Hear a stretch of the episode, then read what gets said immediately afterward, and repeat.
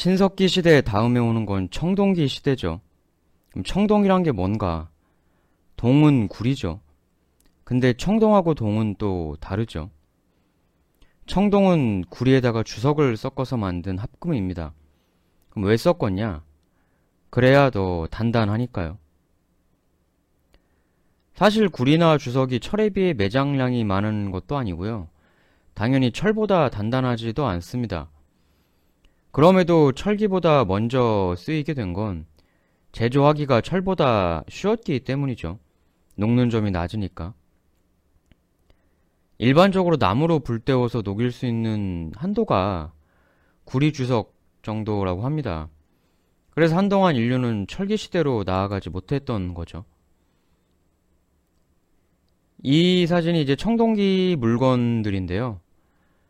어, 팟빵도 좋지만 유튜브 영상으로 봐주시면 이런 시각자를 볼 수 있기 때문에 어, 댓글에 있는 팟빵 댓글에 있는 동영상 주소로 와서 한번 봐주셔도 좋을 것 같습니다. 사실 이 청동기가 석기시대처럼 무슨 농기구나 일상용품으로 사용되지는 못했습니다.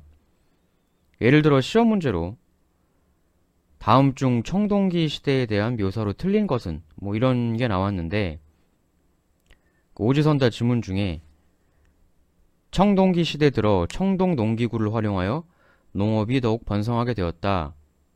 이런 선택지가 나오면 요거는 틀린 거죠.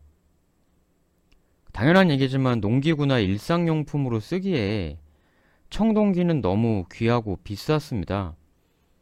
이건 마치 요즘으로 치면 황금으로 망치나 못을 만들어 쓴다 이런 얘기거든요. 구리나 주석이 당연히 돌보다는 구하기가 힘들었을 거고 또 구리는 철보다도 매장량이 작죠.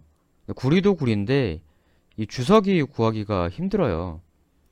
매장지가 굉장히 제한적이었거든요. 그래서 서아시아 지역에서 주석을 구하기 위해 유럽까지 뭐 무역을 하고 뭐 이랬던 내용들이 있습니다. 게다가 돌이야 갈아서 만들면 되지만 이건 불을 통해서 주조를 해야 되잖아요. 당시에 일상용품으로 쓰긴 너무나 귀한 물건이었죠. 게다가 그렇게 단단하거나 내구성이 있던 것도 아니었고요. 사실 구하기도 힘든 주석을 굳이 섞은 이유가 바로 이 내구성 강도 때문이거든요. 아니 비싼 데다가 조금만 써도 마모되거나 깨지는데 이걸 일상용품으로 쓴다? 농기구 같은 걸로 쓴다? 좀 말이 안 되죠. 근데 청동기 시대니까 청동기가 어디에 쓰이긴 쓰였을 거잖아요. 그럼 일상용품이 아니라 어디에 대체 쓰였다는 건가? 당연히 비일상적인 용품으로 쓰였겠죠. 비일상적인 곳이라면 뭔가요? 그러니까 종교적 제사용품, 권력자의 장식용, 권위를 나타내는 상징품, 이런 지극히 비일상적인 용도로 사용이 되었다는 겁니다. 흐름을 알면 외울 필요가 없다고 누누이 강조를 하죠. 권력자들의 과시용 장식 제품인데 아무나 쓰면 안 되겠죠, 당연히. 평민들은 쓰기 어려우니까 권력자들이 나 이런 것도 가지고 있는 사람이야. 마치 오늘날 수천만 원, 수억 원짜리 명품을 몸에 휘감는 것처럼 이게 바로 청동기 시대의 청동 제품의 용도였다. 구하기 힘들고 만들기 어렵고 잘 깨지고 그래서 오히려 이런 용도로 사용되었다 이거죠. 이 사실로 우리가 유추해 볼 수 있는 게 뭔가요? 사회 내의 계급이 상당히 큰 간격으로 벌어져서 나눠지기 시작했다라는 거죠. 구하기 힘들고 극히 비싼 청동기 사치품으로 몸을 휘감는 특권층, 상류층, 지배계급이 확연히 부각되기 시작했다. 점차 사회가 조금씩 고도화되기 시작하면서 계급 간의 격차가 심하게 벌어지기 시작하는 게 바로 이런 호화 사치품의 등장을 통해서 우리가 유추해 볼 수 있는 사실인 거죠. 계급과 사회가 고도화되기 시작했다라는 거는 뭘 말하는 겁니까? 바로 인류 집단이 점점 사회가 국가화 되어 간다. 이거를 말하는 거죠. 비일상적인 실용 가치는 별로 없는 근데 구하기 힘들고 만들기도 어렵고 엄청 비싼 호화 사치품을 만드는데 막대한 돈과 에너지를 써댈 수 있는 지배계급의 등장.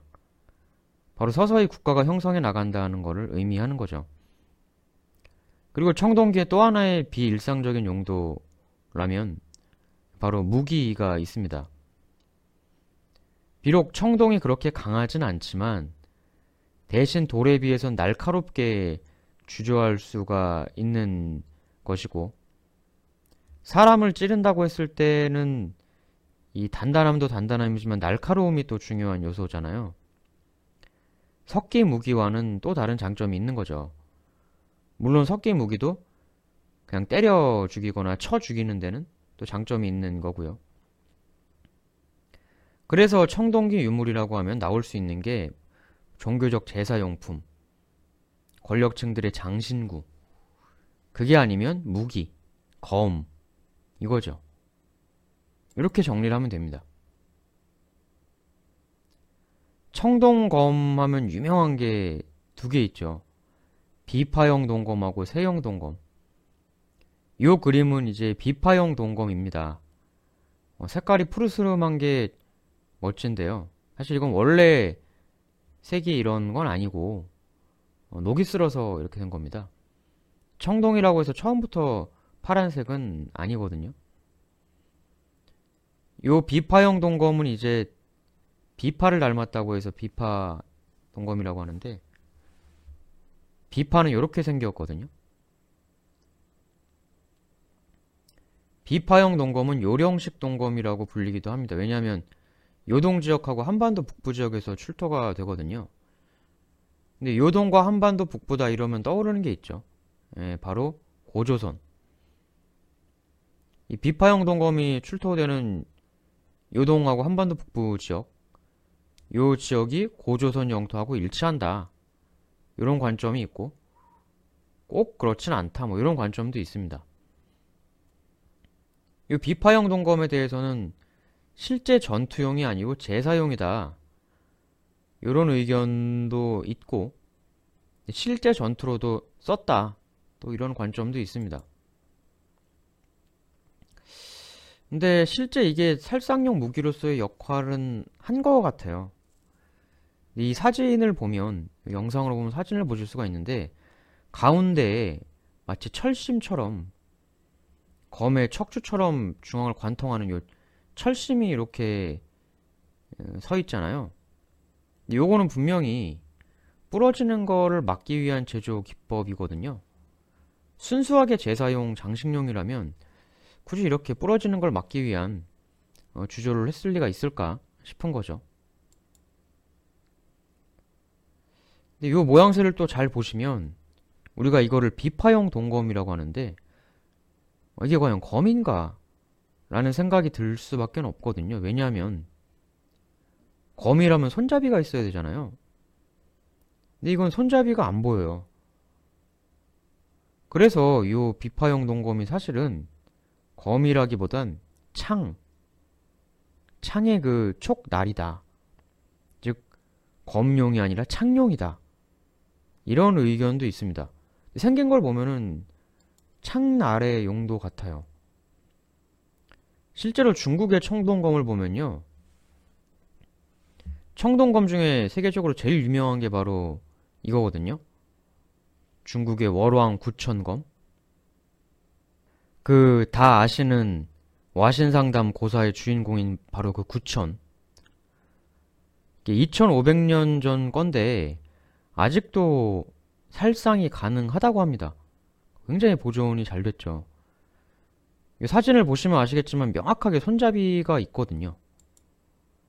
아까 봤던 비파형 동검하고는 분명히 다른 모습이죠. 요 비파형 동검이 좀 앞시기의 것이라면 청동기 후기에서 철기 초기로 가면서 나타나는 게 바로 이 세형 동검입니다. 얘도 보시면 아시겠지만 비파형 동검처럼 이게 손잡이가 좀 애매하거든요. 중국의 월왕구청검 같이 명확하지가 않습니다. 이거 역시 검용이라기보다는 창용이었다. 이 관점에 상당히 설득력이 있습니다. 이 세형동검의 특징은 한반도에서만 좀 발굴이 된다는 거죠. 그러니까 청동기 동검, 이 동검기의 투톱이 이제 비파형 동검하고 세형 동검 요건데요. 이 두 개를 비교하는 식의 문제가 출제될 수가 있죠. 시기적으로. 그러니까 비파형 동검이 시기적으로 앞서고 세형 동검이 나중에 만들어졌다. 세형 동검은 후기 청동기에서 초기 철기 시대를 걸쳐 있는 그런 무기거든요. 근데 이걸 어떻게 하면 편하게 외우느냐? 사실 생긴 걸로만 놓고 보면 딱 봤을 때 이 사진 보여주고 일반인 분들한테 어떤 게 더 앞시기 걸로 보이냐라고 하면은 비파형 동검을 고르실 분도 계실 거예요. 사실 생긴 걸로만 보면 비파형 동검이 좀 모양새도 이쁜 것 같고 하니까 세형 동검은 좀 단순하잖아요 모양이 모양만 봐서는 야 이거 비파형 동검이 이거 나중에 만들어진 더 발전된 거 아니야? 이렇게 착각할 수도 있어요. 그러니까는 무식하게 드립다 외우기만 하면 시간이 지나면 이렇게 착각을 하게 되는 거죠. 사실 우리가 중고등학교 때 다 배웠던 내용인데 말이죠. 그러니까 앞서 이 한국의 동검들은 구천검 같은 중국 동검들하고는 달리 창의 용도 아니었겠느냐 이런 말씀을 드렸는데 비파형 동검 요 모양을 보시면 특히 이 모양이 도저히 그 배기 용도로는 쓸 수가 없거든요. 쓴다면 이거는 오직 찌르기만 가능한 모양에 가깝습니다. 반면에 세형동검은 모양은 단순해 보이지만 찌르기 배기를 다 용이하게 비교적 알 수가 있죠. 그러니까 요 사진을 보시면 비파형 동검이 요 앞부분은 좀 좁은데 뒷부분으로 갈수록 넓잖아요. 그 머리 부분은 좁은데 허리랑 엉덩이 쪽으로 가면서 이게 넓어지거든요. 요거는 사실은 그 전형적인 찌르기용 모양새죠. 그러니까 처음에 들어갈 때는 이제 작게 해서 쭉 찔렀다가 쑥 밀어 들어가면서 어, 상처를 더 크게 벌리는 전형적인 찌르기용 무기다. 근데 세형동검은 더 발전이 되어서 찌르기 배기가 다 가능해진 무기다. 그래서 세형동검이 더 나중에 발달된 무기다. 더 실용화된 무기다. 이렇게 정리를 하시면 헷갈리시지 않을 수가 있겠습니다. 오늘 내용 간단히 정리해 보면 이렇습니다. 청동기 시대의 청동기는 일상용품 용도는 아니고 종교 제사용, 고위층의 자기 장식, 신분 과시용 혹은 날카로운 무기 등의 용도였다.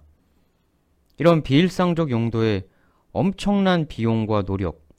어떻게 보면은 뭐 신분 과시용, 자기 장식 이런 거는 쓸데없는 부분이라고 할 수도 있는데 이러한 부분에까지 어마어마한 비용과 노력을 쏟아부을 수 있는 계급 집단이 생겼다는 거죠.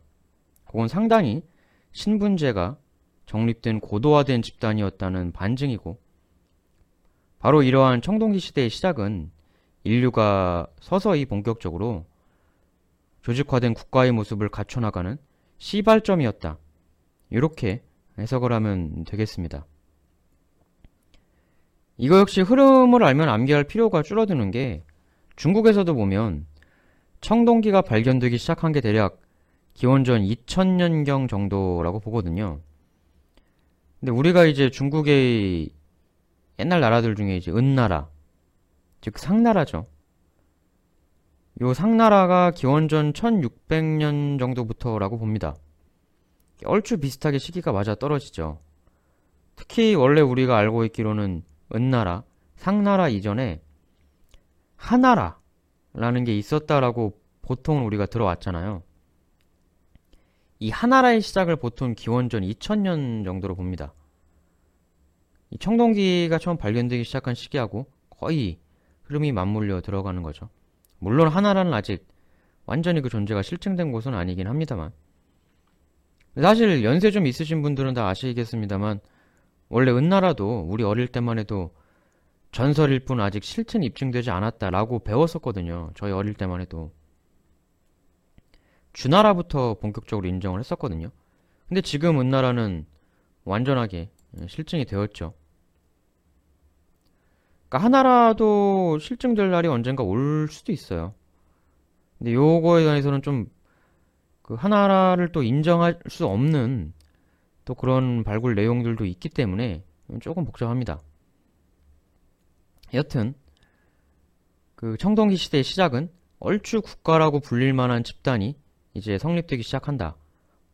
쓸모없는 실용적 용도가 별로 없는 호화 사치품 혹은 본격적인 전쟁 무기 개발에 에너지를 쏟을 만한 여력을 갖춘 집단, 국가가 형성이 되기 시작했다. 사실 역사가요, 나라라고 불릴 만한 곳들이 뭐 하나라든 상나라든 좀 자리를 잡기 시작하면서부터 재미가 있어지는 거거든요. 뭐 고조선, 상나라 뭐 이런 그 나라들이 이제부터 나라가 형성되는 시기까지 우리가 밟아왔으니까 다음부터는 좀 더 재밌는 그 나라들의 이야기를 해보도록 하겠습니다.